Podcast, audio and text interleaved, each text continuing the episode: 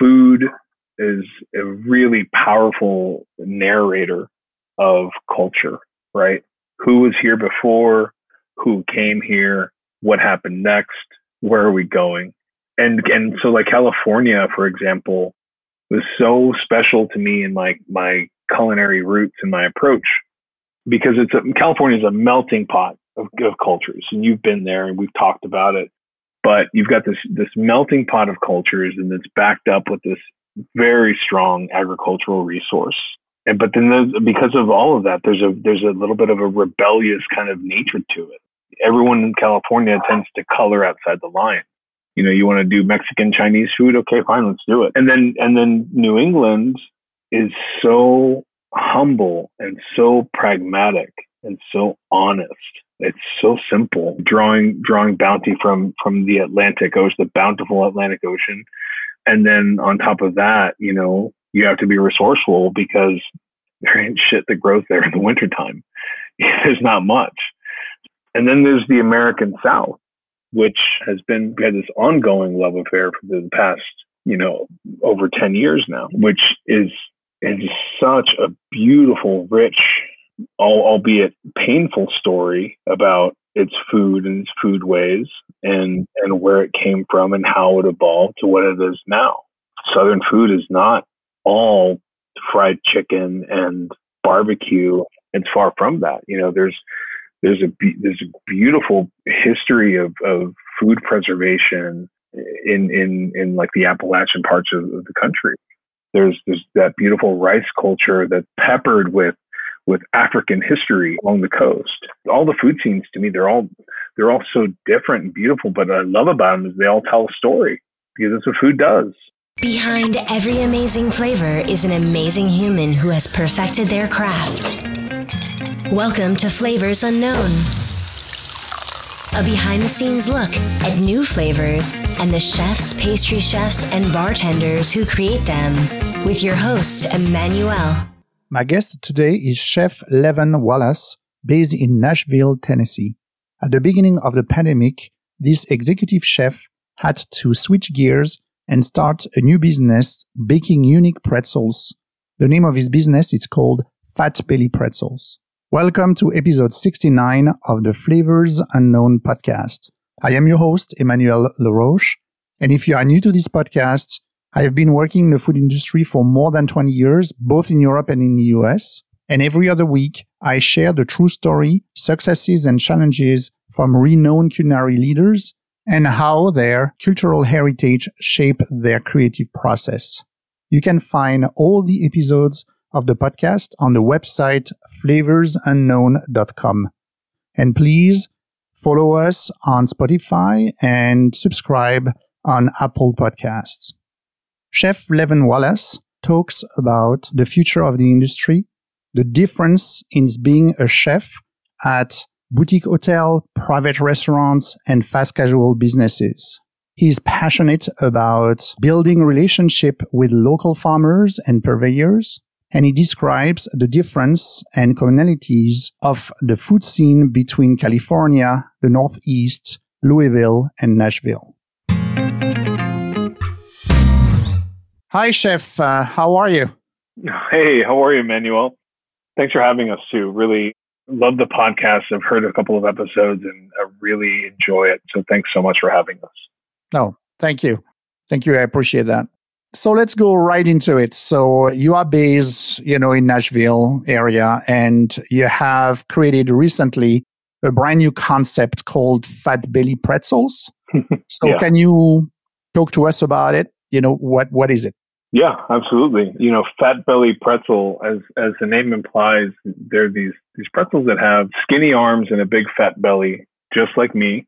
So I named the I named the product after me. You know, fat belly pretzel, the, the concept is really kind of born from this desire to to make people happy, and and it kind of brought me for me it was a it was an aha moment of oh this is again a reminder of why I've been in the food service industry for you know over 20 years. You know, with with the way that COVID happened, I mean, I've been like I mentioned, I've been a professional chef for my entire life. It's all I've ever done professionally for work, and also passion, of course. I mean, it's just it's what it is. And when COVID came, I was actually in the process of partnering with some with some associates, some some people, some very very talented people who I hold in high regard in Louisville, Kentucky. And I was bouncing between Nashville and Louisville, and we were going to open a few restaurants and a, couple of concepts. One of them was going to be a kind of a southern Mexican restaurant through a California lens because that's my those are my roots. I'm from Los Angeles, California. But and you know, then COVID hit and everybody just the whole world had to stop and and nobody felt it more than the restaurant industry.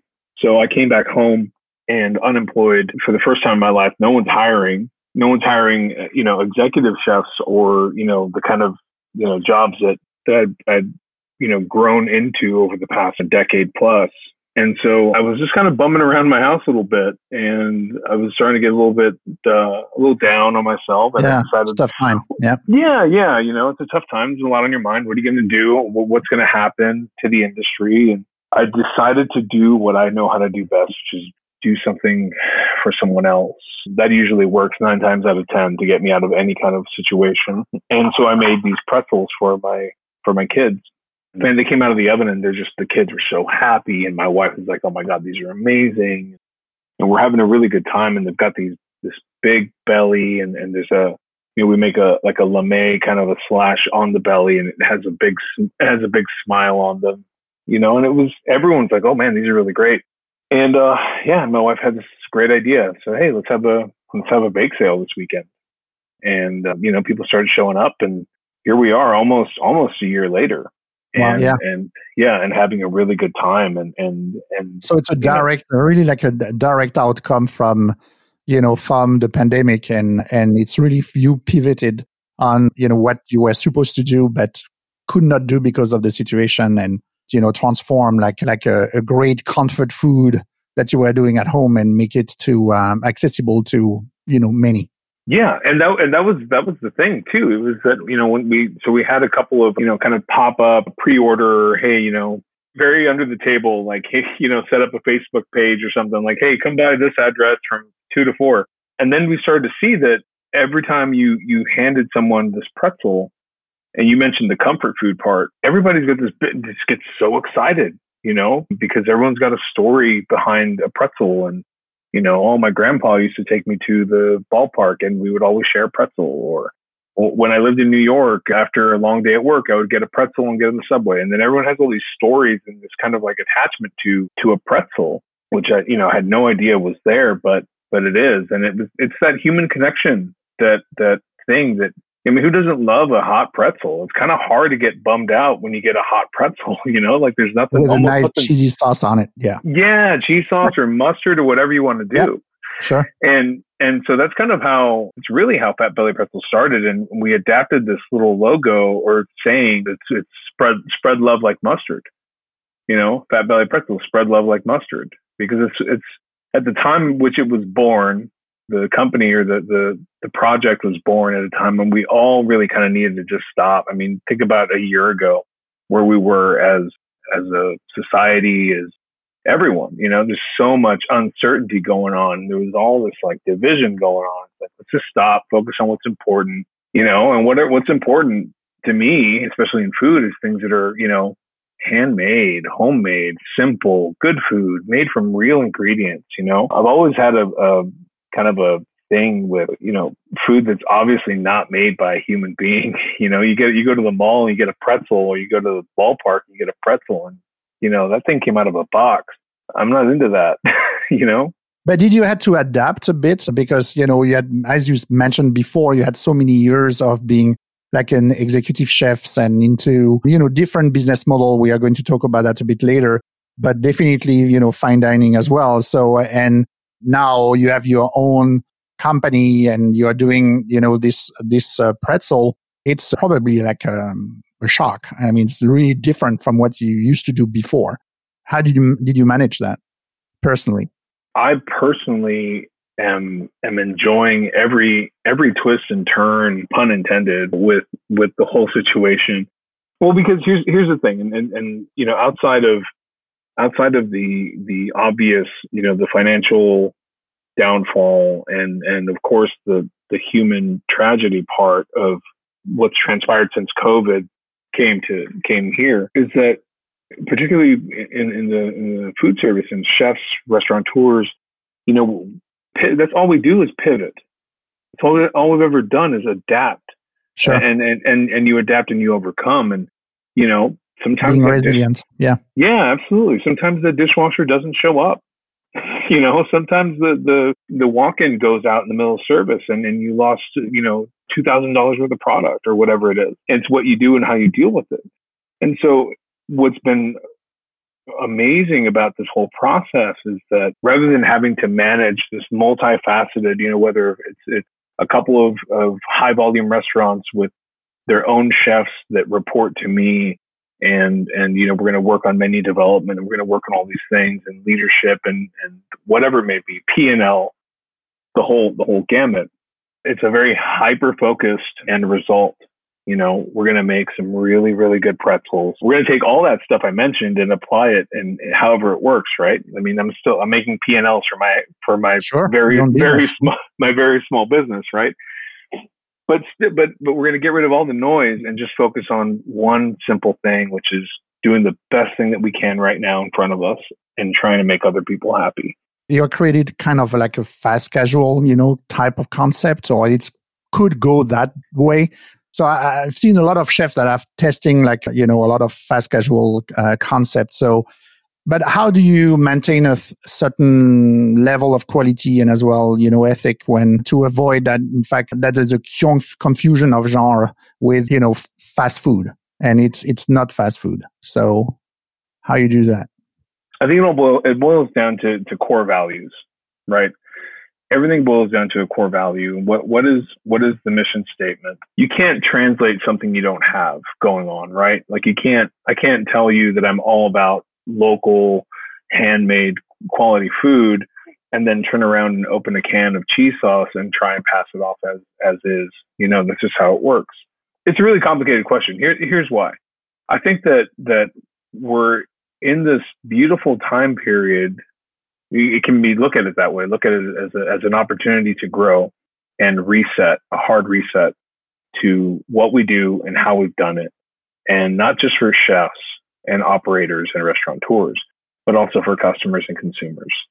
You know, I think that there is a conversation that needs to be really considered from a from a consumer level to to an operator level because things are not the way that they used to be somewhere along the lines of that, you know, you can't you can't disguise, you know, McDonald's for for something that's farm to table, right? So it is it is about integrity of ingredients. It is about, you know, integrity of prep of preparation. But then finding that balance because of, of the change that is happening culturally, right? With technology, with online ordering and delivery and all these things all these things need to be rethought but fast casual and translating those things you know it's it's it's a delicate balance it's definitely a delicate balance to be able to pull that off with the expectation that's there again from the consumer level you know i think that it's it's it's a little bit of gray area when you walk into a fast casual restaurant that because things are quick and typically more value minded or value oriented, you know, you kind of expect a certain experience. And, you know, McDonald's is McDonald's, or I don't even want to mention their name, but, you know, fast casual is not fast food, in my opinion. And is it, is it what where you are going to take your your concept, you know, growing the concept in in the future as a fast casual concept? I think that the environment dictates that and I think that's really where we're all kind of headed at this point. The generation that is coming up now, the generation of consumer and diner is, is doesn't want to sit and have a full experience. You may want a little bit of that, but you know, we I, I think I think Fat Belly Pretzel, you know, if you ask me, because we're we're all over the board. you know, everything everything we do is a hybrid. Everything Fat Belly Pretzel does is a hybrid. It comes from, you know, my experience, my, my vast and varied experience from fine dining to boutique hotels to fast casual to large scale, you know, catering operations or multi unit operations. But yet also it's a bakery. So we're doing very small things. But our menu has grown from just this this humble like hey we're just going to make a couple pretzels and make some people happy well then we start drawing inspiration from our from from my love affair with the american south from the inspiration that i get from the technique of european bakeries which you know i mean it doesn't mm-hmm. get more european bakery than a pretzel i mean it's a matter sure. of fact german yeah you know, yeah well actually italian believe it Italian. or not. Believe it or not, yeah. Uh-huh. Um, mm-hmm. It was an Italian. Well, I mean, Italian by proxy. It was an Italian baker. Is, is I believe the recorded, but he this was this was also in that northern part, closer closer to Germany. But yeah, but still, I mean, when you think of a pretzel, you think of a German, you think of a German thing. So you know, drawing inspiration from where we are and and the, you know paying homage to the techniques from the European bakeries, and our menus expand to have all kinds of stuff now. We do these pretzel danishes and we have, you know, these pretzel crunch cookies where we take the, we take the pretzels and we, and we cut them up and we make a, a, a malted pretzel crunch and we put that into a chocolate chip cookie. So you have like this American, you know, funky, you know, collaboration thing going on. You know, this pretzel muffaletta, which is also, you know, inspired by by Italian food, but it's but it's very much Louisiana, New Orleans thing. So we draw those inspirations, and I think ultimately, if I had to put a, my thumb on it, the, the future of Fat Belly could be uh, a bakery slash delicatessen. And when I say delicatessen, I mean like the true European, the true European kind of thought of a delicatessen, which is more like a market slash, you know, hey, you should try these jams and jellies. We think they're the best ones that they're out there you know, or here's this really great ham that somebody makes here in Tennessee and he only makes it three times a year. So, you know, try this. So I don't know. We just, we, I mean, I love food so much, Emmanuel. If you haven't picked that up from our, our conversations that we've had. Yes. It's really hard to put the, the eggs in one basket. You know, I just want to spread that love like mustard. Very good we can hashtag that. So, yeah, that is that is our hashtag. I know, I know. So where, where do you see the industry going? Oh man, I have dear friends that have either closed their restaurants or on the brink of closing. But I think prior to prior to March 2020, there was a lot of noise going on, not only in in the restaurant world, but just in the world in general. And what what essentially I think has happened has been a, a really hard reset for a lot of restaurants.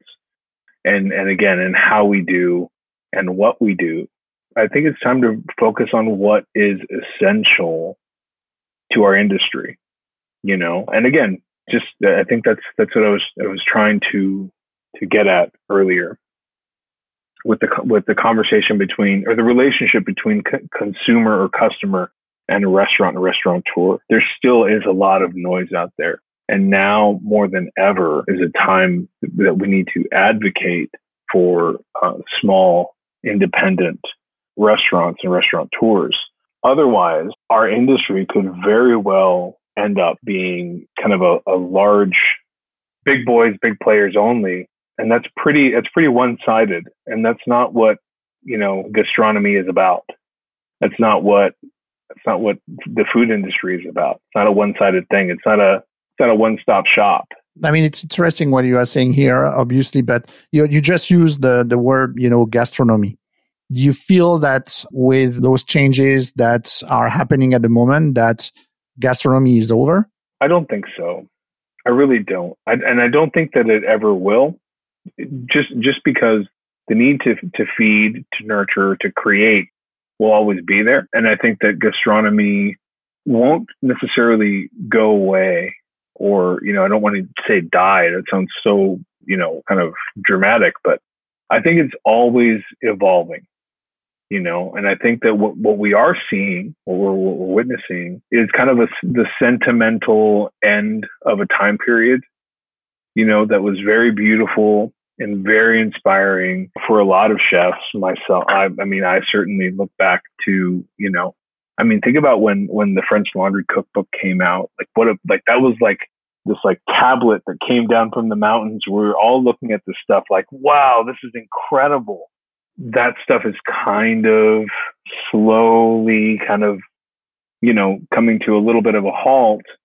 But at, at the same time, you know, I, I think that it, it will continue to grow and evolve because it always wasn't that way. You know, it was almost as if we we just kind of went through this beautiful Renaissance period, so to speak. And after the Renaissance came the the Age of Enlightenment. So, you know, I think that I think that what I'm excited for what what the future of gastronomy will be, and I'm willing to accept that it may not be what it used to be, but I know that that whatever it is, it will continue to inspire and grow. So as long as people are inspired by food, and I think that'll never go that'll never go away. You talked about you know the creative aspect. You talk about that obviously you know a chef has this artistic you know mind on the other end, you share, and it was obvious when you said it, this passion that you have about simple things and things that you are sharing, you know, with, you know, your customers. And that's the experience that you have at the moment, you know, at the Fat Belly Pretzels, where you are handing, you know, those delicious warm pretzels, you know, to someone. So you have those two different schools of thoughts and what is the most important aspect for you as as a chef between this beautiful artistic creation versus like this i would say simple execution that connects people? If, if i if i'm coming to the table with the right perspective then i can have both. You know i can make something that is truly beautiful to me that celebrates the whatever deep connection that i that i think that i have or that i feel for a certain cuisine or whatever that inspiration was. Or maybe, you know, I'm so inspired by the turnips that the farmer grew just a few hours away. And they're so beautiful that I have to come up with this, you know, study in turnips with 12 different preparations or whatever it may be. But at the end of the day, though, as, as a chef, whatever it is that I'm doing or making has a, has a deep and personal impact on somebody else. So ultimately, you know, at the end of the day, I want that person to enjoy and feel something. You know, if if they if they're just as if they have just as much as an aha moment as I had, then that's a double win. But at the end of the day, I want to make that person feel good. I think that the connection with people, in my opinion, is where the real magic is in this industry. And so I think that those two, the, the creativity and the connection with people, they're hand in hand you know you got to have a balance because if i'm only doing things just to satisfy me well at the end of the day i'm only satisfying myself. Sure. And you, you may want, you may not have a business at the end. Sure. correct. Yeah exactly.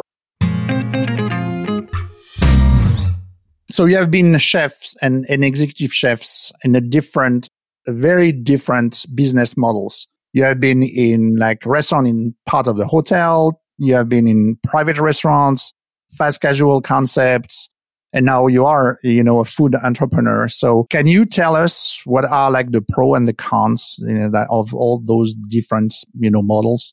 Sure. You know i've been i've been very very blessed and fortunate to to kind of cover that that spectrum of food service industry. My experience with particularly with boutique hotels. You know, I never I never worked for like one of those big box type hotels, you know, like by the airport or something like that. It's not to discredit what they do because everything has its its place in this in this big puzzle, but you know, my my experience with boutique hotels or in that kind of in that kind of setting was really fundamental from a hospitality perspective and my growth as a food and beverage professional.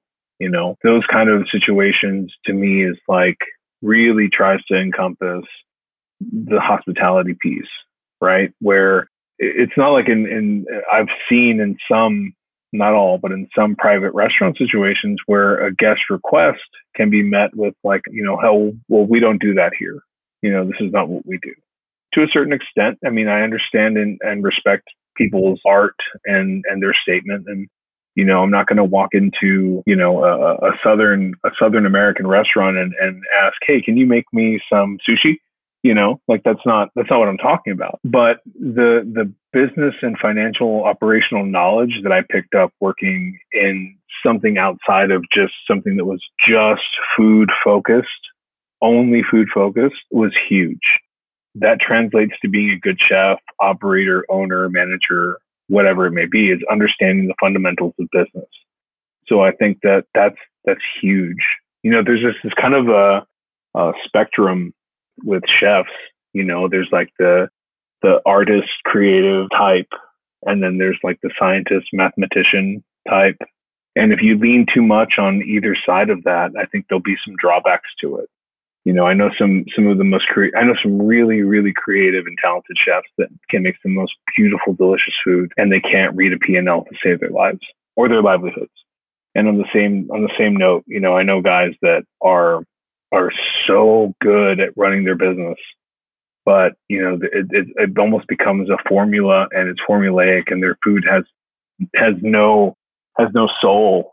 You know, it's, it's it's like I think it's important to be right in the middle. So to me, that that was that's been my approach is, and it's it's the same way that I approach cooking. Is I want to if I'm going to make something like mac and cheese, you know, I want to understand everything about the mac and cheese before I, I before I start freestyling, and that's what I'm going to end up doing anyway. But at least I know the parameters and where it came from.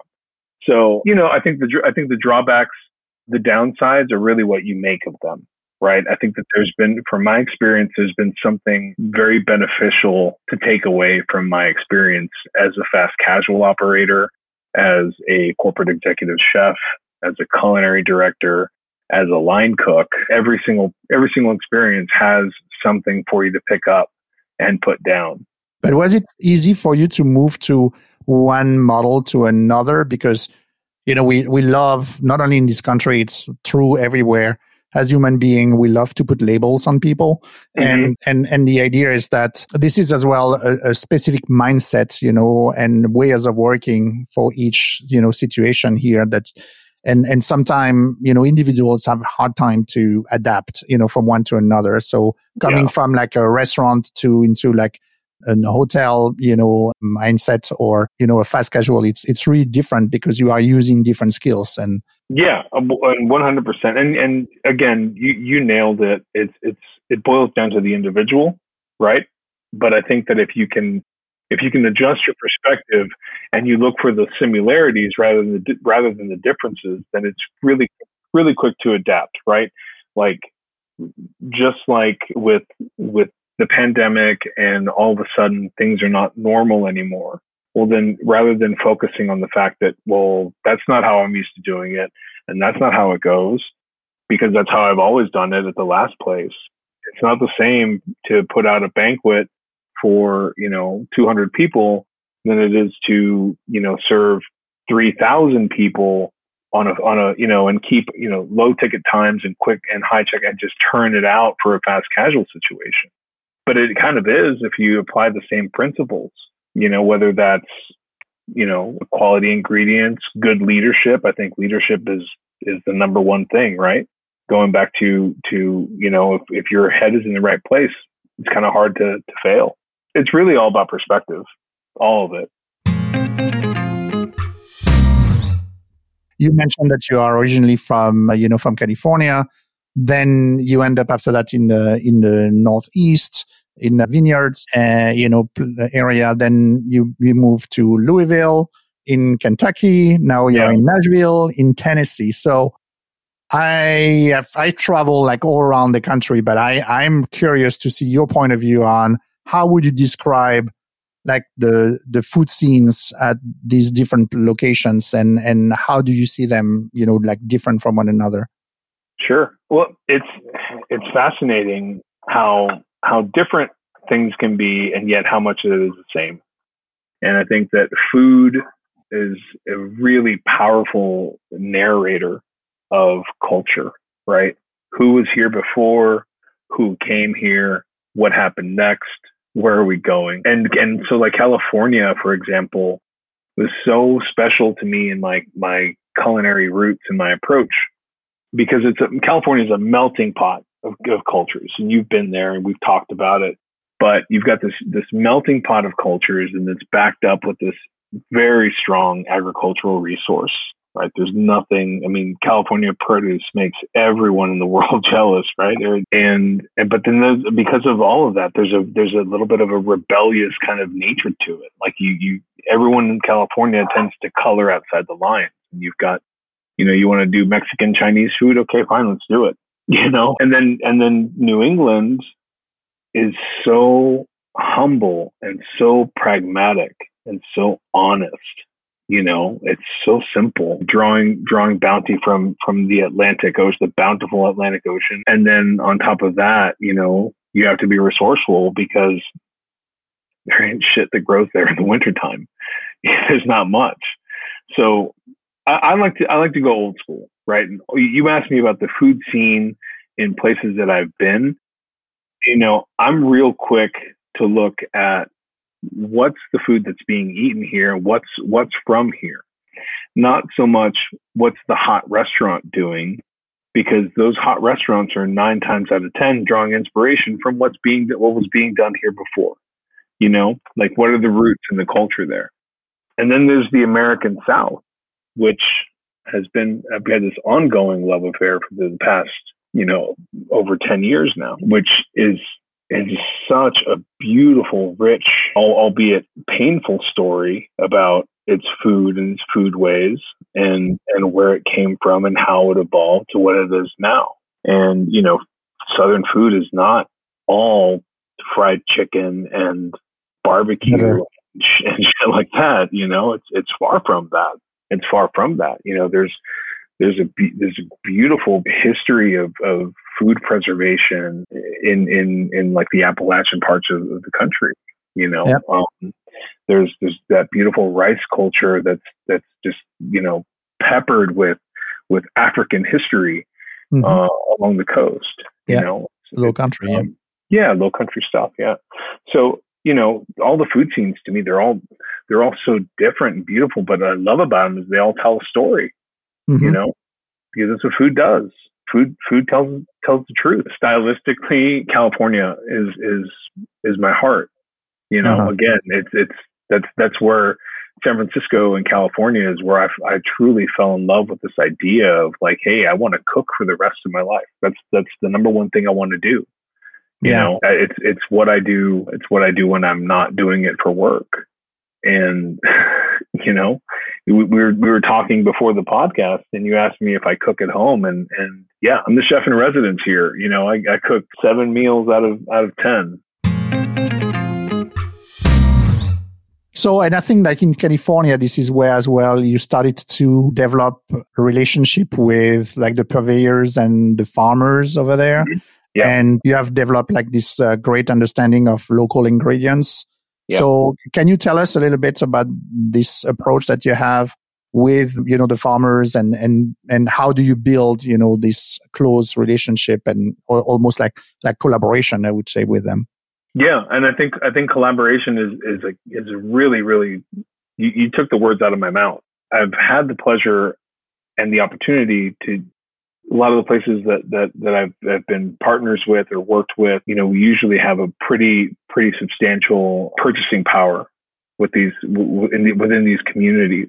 Well, with that comes a responsibility. You know, I think that we start with the obvious opportunities, whether it's menu or community need or community outreach.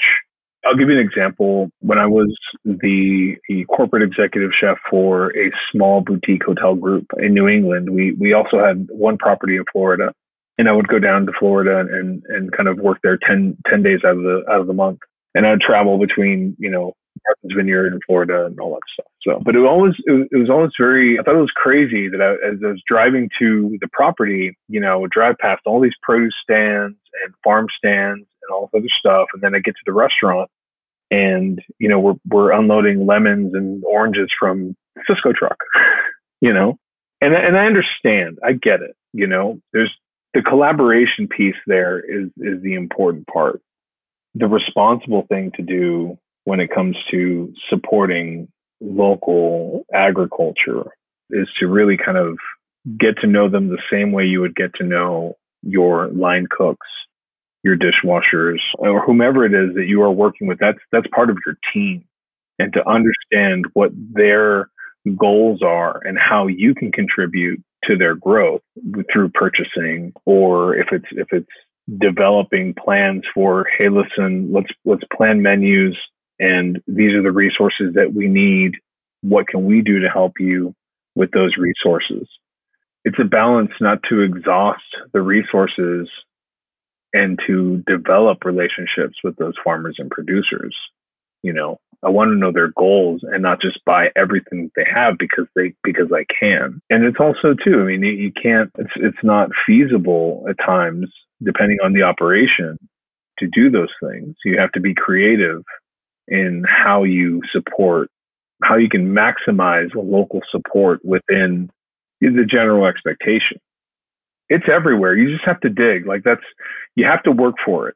Chefs are in a very unique position to to be advocates for this kind of stuff.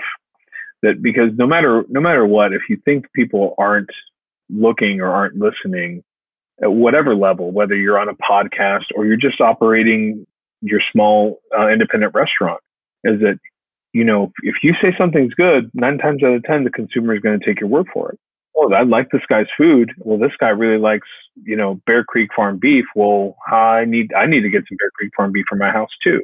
You know, so it's really important how that trickle down advocacy works, not only for the the farmer and the rancher, but then it also works for the restaurant to advocate those things for the community.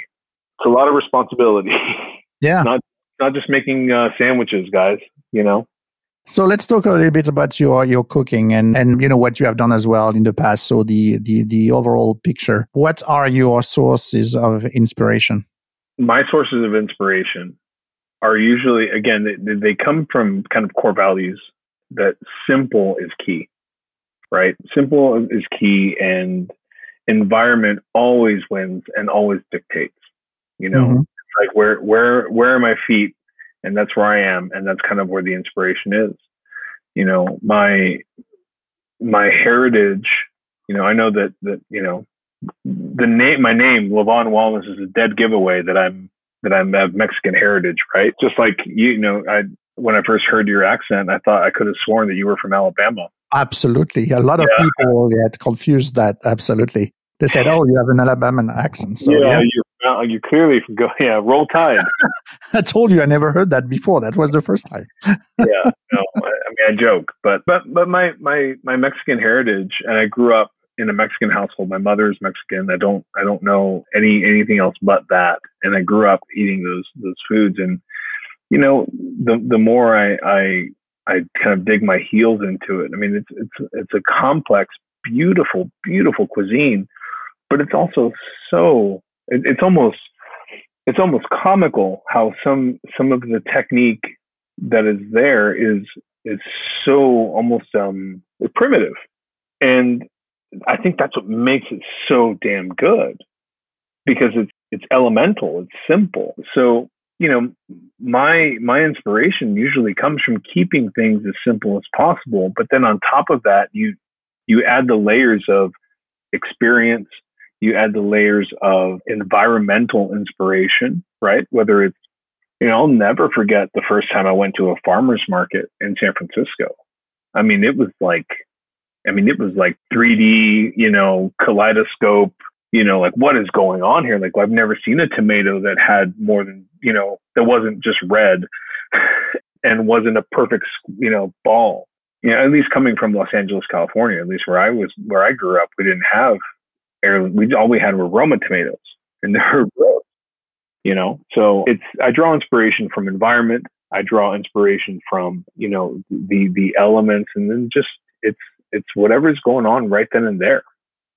So you start with obviously the produce, but when you are thinking about your creative approach, what's what's the next step after? So you're talking about your heritage, you know, like Mexican, you know, mm-hmm. heritage mm-hmm. as well, like the the locality of you know the where you are yeah. So can you explain to me on like you know like the different steps on your on creative process when you are creating creating a dish?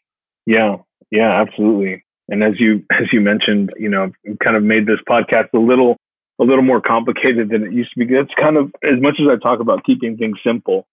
I wish that I could keep things simple up here in my head because I can't.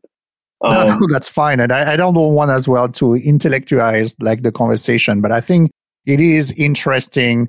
You know, for me, it's always I go to a restaurant and I always look at the menu. I always pick something that I do not know, I never experienced before, something that intrigued me. And my first thing that comes to my mind when, of course, I am enjoying the dish. Of yeah. course, you know, it's, it's a moment of pleasure, but uh, there's always something in back of my mind to say like, what was the original like idea, you know, behind it and how did the chef, you know, came up with this? What was like the different step that he took to create this outstanding experience for me?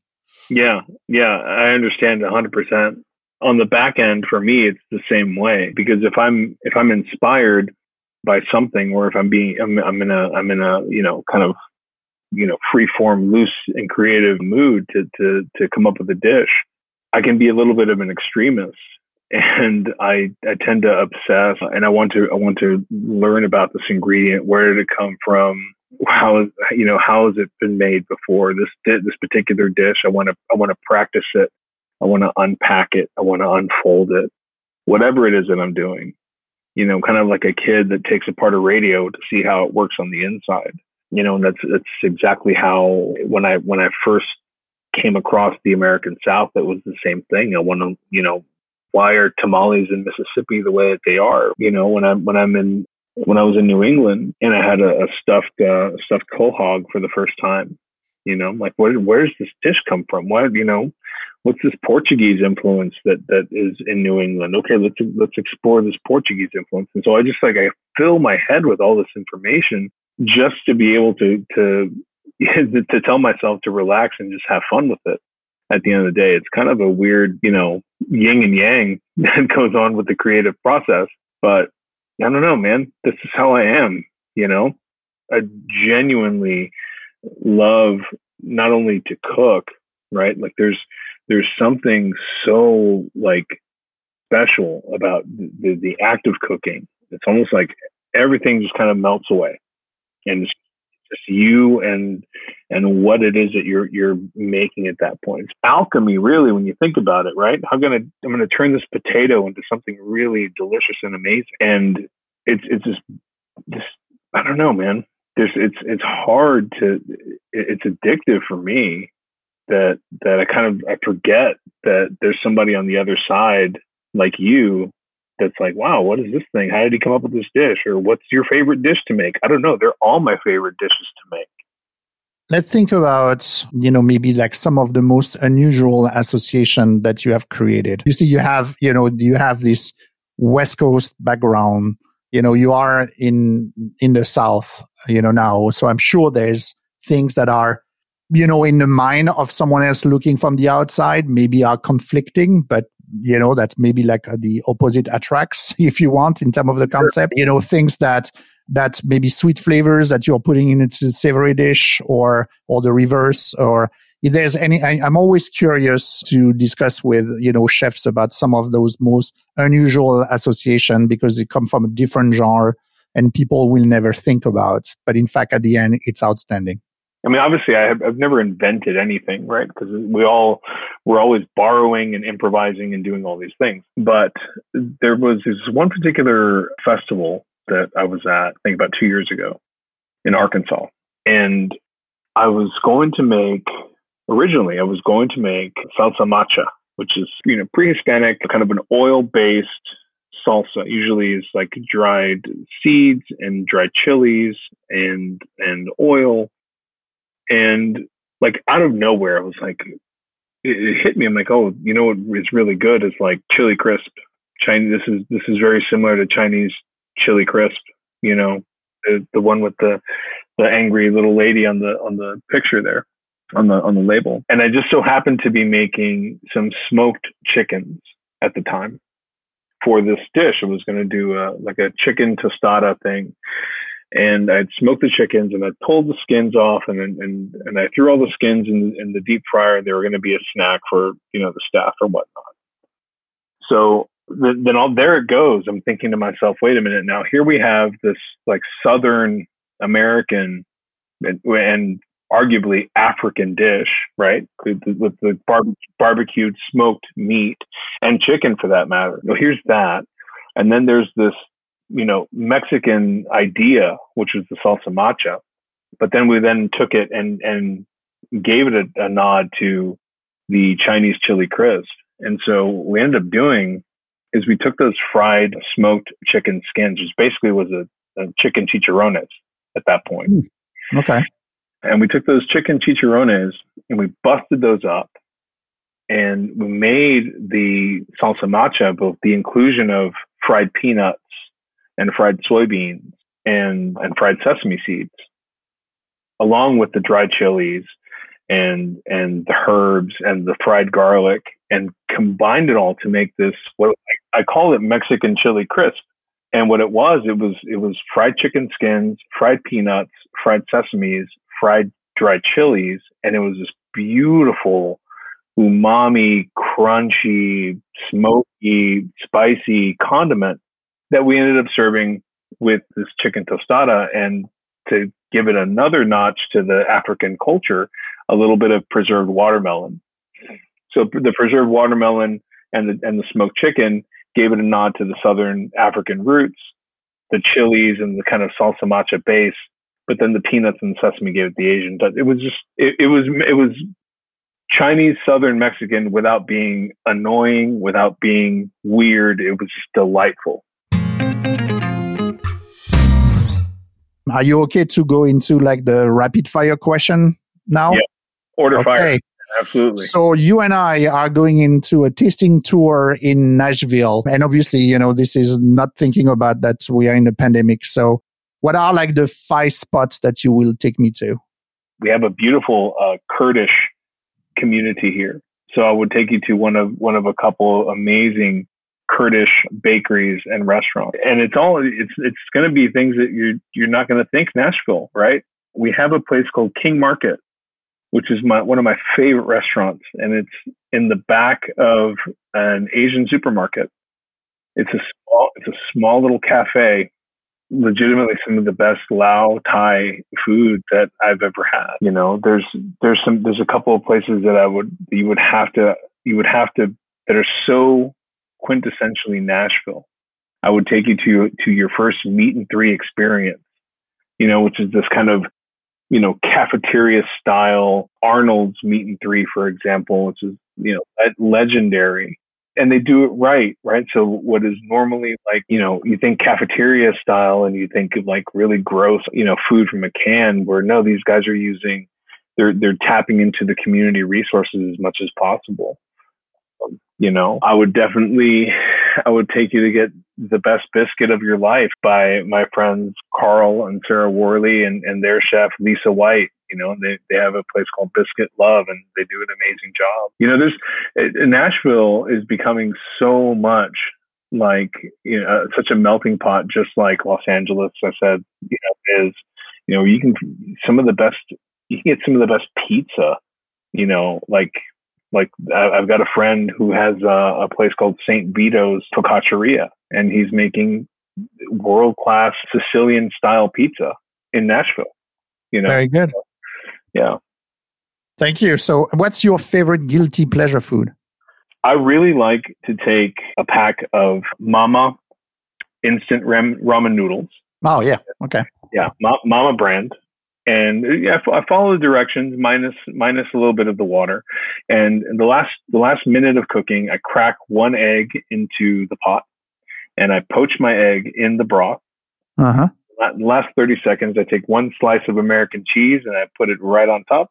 Okay. And more more than more likely than not, I have some some bacon that's been cooked. I chop a little bit of bacon and I put a big handful of green onions, and I have this like bacon, egg, and cheese ramen thing that is. And if I have some Mexican chili crisp in the fridge, it's really, really good. you put that on top. Okay. Put that on top. Yeah. Yeah. Absolutely. What are like the three cookbooks that inspire you the most in your career?